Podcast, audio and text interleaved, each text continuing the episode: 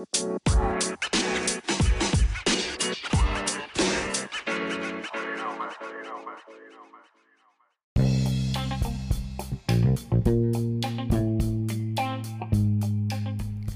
in and welcome aboard. It's your boy once again, Lance Fernandez, and welcome to episode 3 of the Limahan Basketball Podcast, a podcast that is dedicated to everything Philippine basketball, be it professional basketball, semi pro basketball, collegiate basketball, 3 on 3 basketball, and everything else in between about basketball under the sun in the Philippine Islands. And you'll be with me for the next half hour as we discuss uh, the five hottest topics in Philippine basketball today.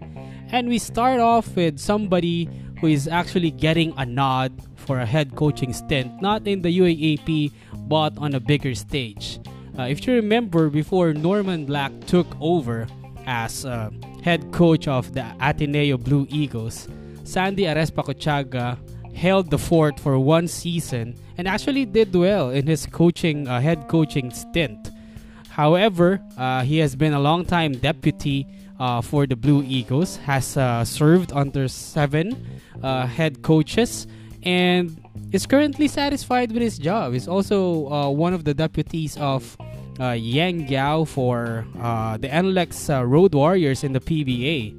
But now um, he's getting the nod as the head coach of the Batang Gilas, which I think is a, a, great move because being um, in a winning program for so long uh, bids well to uh, his uh, knowledge and his respect of the game, and of course, uh, coming from collegiate basketball, wherein um, majority of your strategy and majority of your uh, planning is uh, about teaching the fundamentals, correcting what is wrong with player tendencies.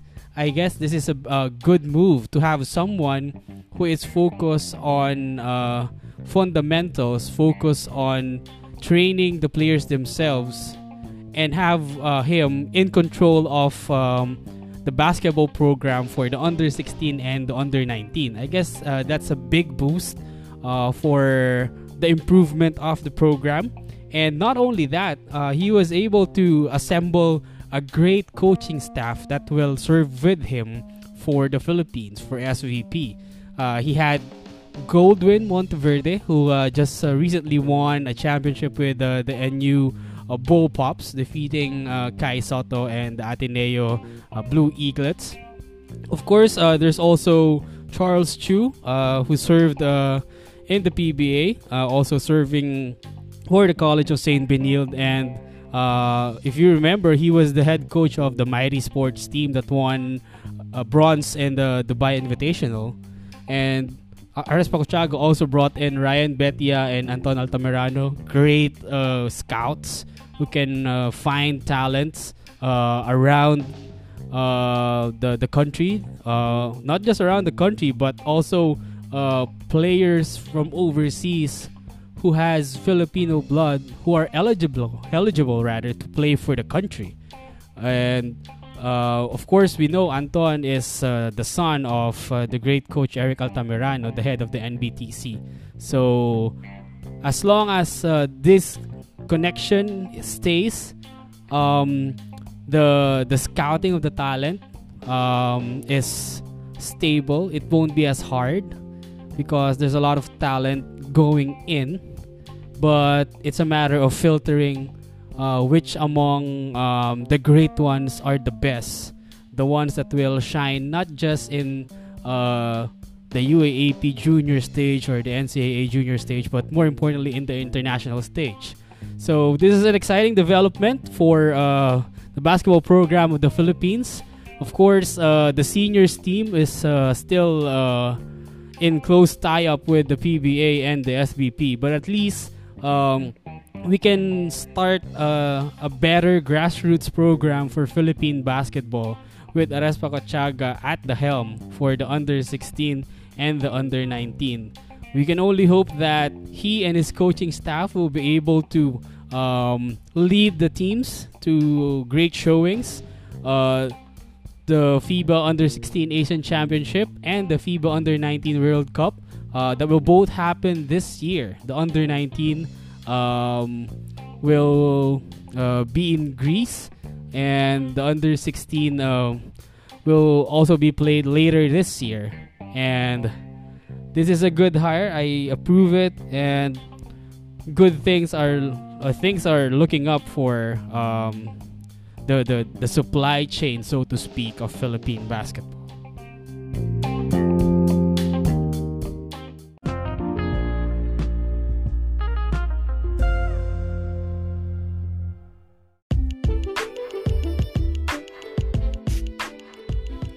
As we speak, the Community Basketball Association or the CBA are playing their double header Sunday at the Thoa Wild Center Gym in Valenzuela City.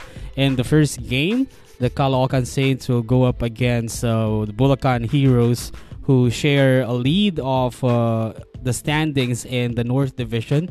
That uh, battle happened at 1 p.m. and at 3 p.m. it will be uh, the Valenzuela Zyval Express and the Quezon City Capitals, two teams that would like to improve their standing in the Northern Division as well. So you can watch uh, the CBA or the Community Basketball Association via the Glitter page on Facebook. That's Glitter. You can also watch a delayed telecast at IBC 13 from 6 to 9 in the evening. That's IBC Channel 13 Community Basketball Association Founders Cup.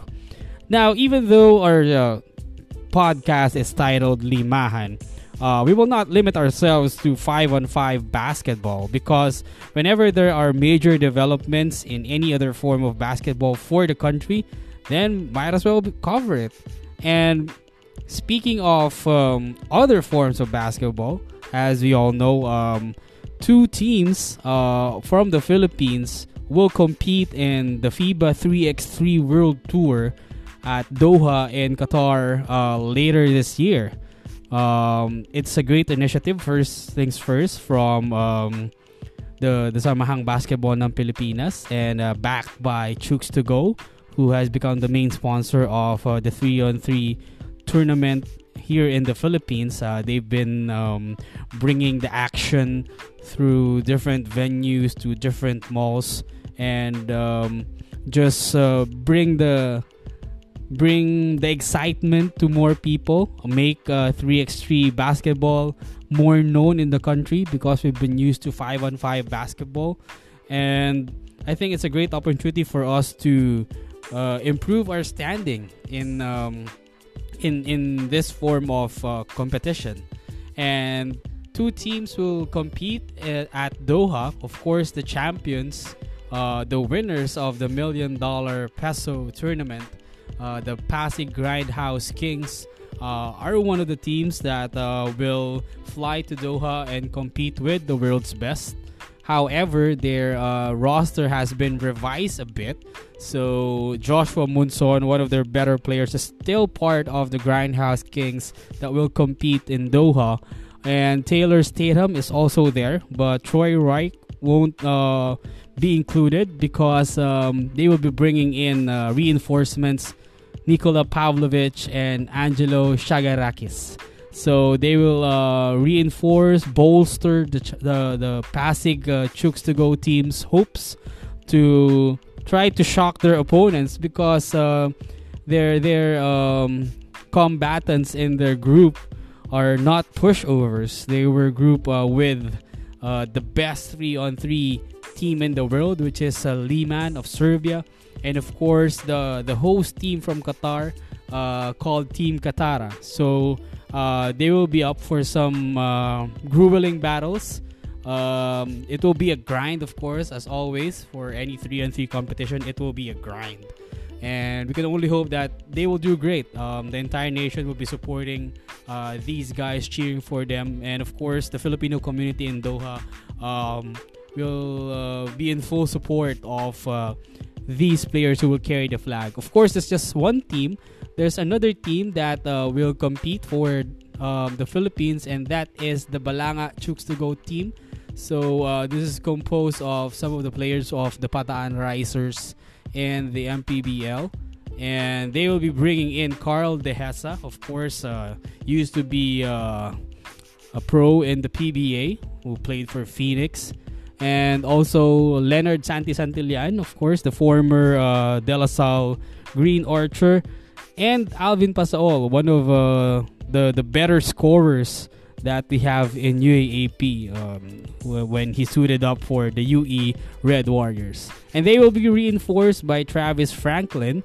That will, that will be their big guy for Team Balanga.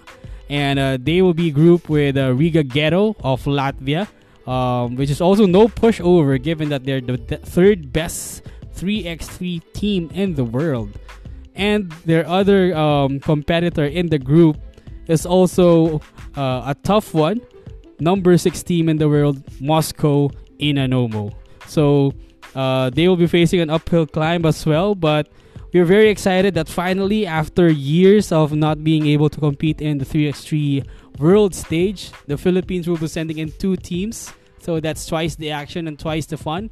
Um, we are all hoping and praying that they can shock their um, formidable opponents. But for now, um, since that we are making baby steps in this form of competition, this is a good um, indication that uh, 3x3 basketball in the Philippines is gaining baby strides and continually improving. And we can only hope that in the near future uh, we'll do better and um, have one of the best 3x3, 3x3 teams in the world constantly playing at the FIBA stage.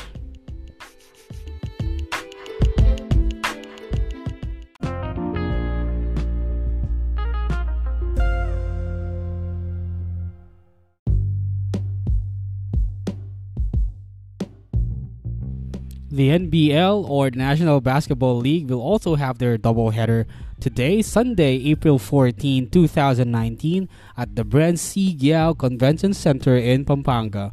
In the first game at 4 p.m., it will be the Iriga City Oragons versus the Bulacan Starks.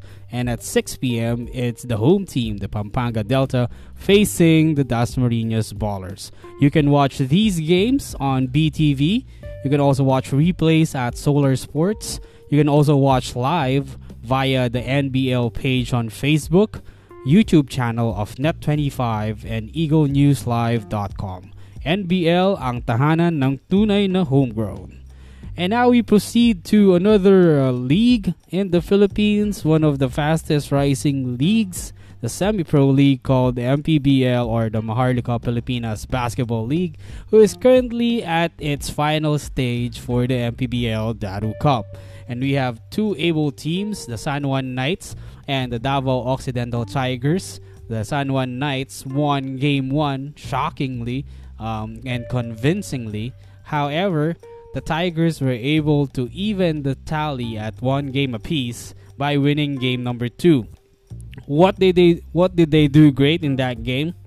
First things first, they were able to neutralize the players who killed them in game one.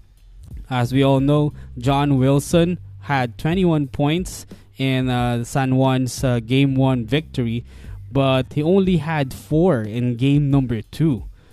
Also, Mac Cardona had 16 in game one, and he only produced half of it in game number two. So, um, limiting the production of these two uh, able scorers to just 12 points is a big plus for uh, Davao's cause for the second game. However, even though Davao was able to control majority of the game, San Juan was still able to uh, keep the game close uh, thanks to their shock troopers, the likes of um, Ayon and Larry Rodriguez, who carried the team, especially in the fourth quarter. It just so happened that uh, they were not able to complete the comeback. They came to within like four points and then Davao responded with a mini run of their own, and they never looked back. And looking at uh, the stats for that game, um, it's pretty uh, convincing that uh, Davao was able to dominate in the free throw shooting. That's a very big plus for them. Uh, Davao converted 20 free throws out of 25 attempts and um, that is uh, a big part of their win, especially uh, down the stretch when San Juan was uh, committing uh, fouls to stop the game clock, and they were able to convert majority of their free throws. In contrast, uh, San Juan only had 9 of 18, which is 50% as compared to the 80% of Davao. So that's a that's a big advantage for the Tigers that helped them um, even the tally at one game apiece. Uh, steals though came to uh, San Juan's advantage, 12 to 5, and I guess it helped them um, regain their composure when they were uh, chopping the lead and possibly stealing one again uh, in Davao. But it wasn't meant to be. Davao was able to uh, hold its fort uh, going into San Juan with uh, one win. So now what they have to do is uh, follow the script that San Juan did in game one, which is uh, steal one victory away. I mean, it's not easy given that San Juan is a, a formidable team and a great team at home. They only lost once at the Filoil Flying V Center. And uh, aside from that, they've been um, pretty consistent team at home. So the the hometown crowd will also be raucous, will also be loud, especially when the ball is in Davao's hands, and they will be cheering uh, boldly for the team. So those are uh, the handicaps coming into game three for the Tigers. But if they are to salvage this championship, because uh, San Juan can run the table for the next two games and hoist the trophy already without the series going back to Davao for a fifth game. So that's what uh, Coach Don Dulay, his coaching staff, and uh, the rest of the Tigers have to do. Um, follow the script that San Juan did in game one. And this will uh, turn out to be an even more exciting MPBL Datu Cup final series that is really living up to the expectations.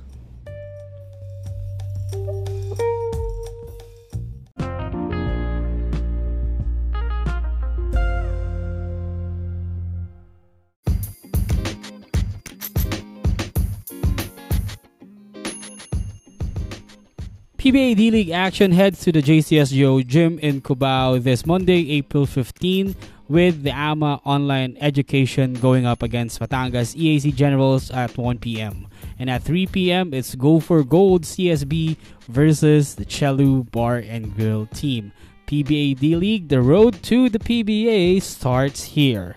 And speaking of the PBA, the first games of uh, the respective semifinal matchups for the PBA Philippine Cup have been played already. And uh, as we all know, rain or shine, um, survived a, a, gritty and grinding first game against the Magnolia Hotshots Pambansang Manok.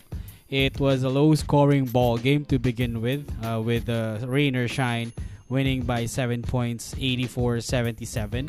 And uh, Javee Mocon providing the spark off the bench especially in the second and third quarters, uh, to come up with 15 points and 10 rebounds in only 22 minutes of action.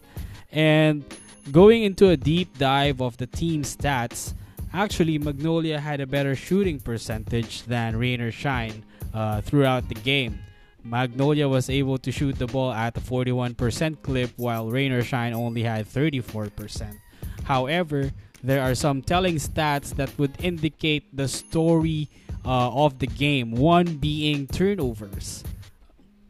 Rain or Shine only had 12 the entire game. That's a great indication of taking care of the basketball and not letting the opponent have more opportunities in scoring. Because 12 in one game in 48 minutes, that's something to applaud on. In contrast, Magnolia had double of that, 24. And that enabled Rain or Shine to dominate in the second half. They had a 13 to 5 advantage in second chance points. And points of turnovers, off the 24 turnovers of uh, Magnolia, the Elasto Painters were able to score 26 points as compared to only 9 for the hot shots. So that's a big discrepancy that aided the, uh, the wards of Coach Caloy Garcia to, to draw first blood in their first uh, best of seven series, rather. So it seems like this would be the tone by which the semifinal series will be played. It will be a low scoring, defensive oriented series. It will be a, a grit and grind battle between Rain or Shine and Magnolia for the rest of the way. And um, this is the style that is um, that both teams are accustomed to, rather. And um, it will turn out to be uh, a close and interesting series. Um, it's uh, it's possible that it can go the distance, uh, but given how uh, the first game turned out, if Rain or Shine can uh, keep the pressure on the defensive end and force uh, Magnolia to continue to commit a lot of turnovers, uh, they can convert them into points and not let Magnolia have any chance of a final stint once again. Of course, uh, Magnolia also had a consolation that um, James Yap did not have a great game to begin with. He only had 8 points. Just imagine if he scored uh, 13 or um, his usual average, then this lead would have been bigger. Also, Magnolia seems to have a problem with their uh, two guard rotation because um, they don't seem to know who to start. They're still tinkering with their roster. Um, they've tried Robbie Herndon. Um, Herndon didn't work this game. He didn't show much. He had seven rebounds but no points. Uh, Peter June Simon started the game, but uh, unfortunately he was not able to produce any points as well. So that seems to be a missing link in uh, Magnolia's uh, starting rotation. Uh, it would be interesting how Coach Chito Victolero would adjust uh, to what happened in Game One. Uh, possibly start Paul Lee right away and uh, put put out his best five um, right from the tip off. but whatever adjustments they need to do. Um, I guess first and foremost, it would have to be taking care of the basketball because um, if they don't have the basketball, they cannot execute plays which lead to scores. It's as simple as that. So they have to do a better job in um, handling the ball, distributing the ball well, and um, running their offense smoothly so as not to let uh, Rain or Shine uh, get a lot of second chance points and a lot of steals that can eventually um, steal the victory away from Magnolia.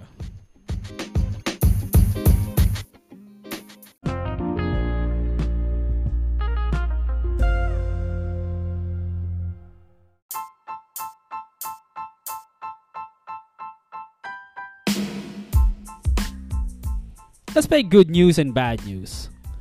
Good news was that the Phoenix Pulse Fuel Masters were able to limit June Mar Fajardo to just 9 points in their PBA Philippine Cup semifinal matchup. Bad news was they were not able to limit the other beermen. As we all know, San Miguel's roster runs deep that any one of them can score double digits at any given time, depending on how their opponents would play them defensively. Just imagine their bench. You have Terence Romeo, who is a two time PBA scoring champion, uh, now doing bench duties, um, accepting a limited role, being that spark uh, from, from the bench mob. And of course, uh, substituting Fajardo is Christian Standhardinger. Um, so there's no um, reduction in talent there. Well, I could stop there, but you have uh, the likes of Von Pessumal and Kelly Nabong. He can also light up the scoreboard if need be. However, um, the people who shone yesterday, the uh, the, the ones who excelled, um, were Alex Cabagnot, who had 26 points and a lot of three pointers. Also, Chris Ross converted a couple or a number of three pointers, and also Mar- Marcio Lassiter. Phoenix actually did a good job in the first quarter. They were able to contain the pace, they were able to run the floor, and um, San Miguel looked winded by uh, chasing them all over the, uh, the, the the court. That's why they had um, uh, a six point lead by the end of the first quarter. However, things turned around by the second period with the Beermen controlling the pace of the game. Um, they are more confined to uh, run a half court offense, and that's what happened. They slowed down the game, um, worked uh, on the approach that they are um, known to be great at, and um, that uh, placed Phoenix uh, at a discomfort that they were uh, they were not used to uh, running um, half court sets, especially that um, there's a huge height discrepancy against San Miguel. They had a hard time attacking the interior, especially when you had the likes of Fajardo, Arwind Santos, and even Standhardinger manning the, the, the paint, uh, the shaded area. Although Phoenix uh, tried uh, one last uh, gash to salvage the game in the fourth quarter. They were down 22 points but they were able to trim it down to single digits, nine points. But uh, that was all they wrote because uh, Calvin Abueva um, had a ba- had a bad day on the free throw line. They uh, he got um, he got a number of fouls from the Beermen. They were able to force San Miguel into penalty early in the fourth quarter. However, they were not able to capitalize on their free throw attempts, especially the Beast who had uh, a subpar performance at the free throw line. Just imagine if um, he was able to convert uh, half of his misses, we would be talking a different ball game possibly. Um, they would have uh, to overhaul a manageable lead uh, with uh, time running out. And who knows, they may, might have stolen game one if only they were uh, sharp in taking their free throw shots. So those are the adjustments that Phoenix have to do. Of course, they need to practice their free throws because um, you won't get as much uh, opportunities from a formidable lineup like San Miguel, and you have to make the most of every opportunity given to you, be it from the free throw line, be it uh, in transition, or be it in the half court set. Of course, they have to control the pace they have to quicken the pace they have to run the floor. If need be they have to rotate their um their roster in the court every 4 or 5 minutes just so to keep uh fresh legs playing for Phoenix uh playing for coach Louie Alas uh, throughout the game. Uh, that would um, unsettle the Beermen because they're not used to running the floor uh, they're good at uh, the half court execution. That's where that's their bread and butter. Um, so the Fuel Masters have to uh, be on full throttle with their offense. Just run the floor, go in transition, um, get as many fast break fast break points as they can, and that could um, be the difference for them winning the game, uh, tying the, the the count at one game apiece or possibly going um, down two games before the Holy Week break kicks in.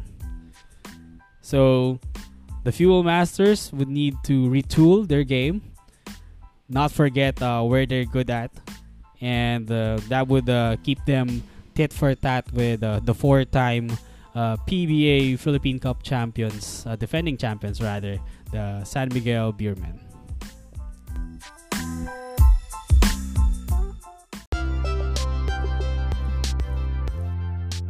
And we've come to the end of another episode of the Limahan Basketball Podcast. Thank you very much for tuning in and listening. If you would like to leave your messages or your comments or suggestions, please visit our Facebook page at facebook.com slash Limahan Podcast. That's facebook.com slash Limahan Podcast. And we will try our best to reply to all of your message as soon as possible. Also, pretty soon enough, our podcast will also be available in other publishing platforms such as Google Podcasts, Apple Podcasts, and Spotify. We'll let you know once uh, Limahan will be available in these um, listening avenues, and we're very excited once uh, we get the notification that they're already up and going in those bigger platforms. Until then, this has been Lance Fernandez saying, Life's a ball, do not settle until the final score. Thank you and God bless.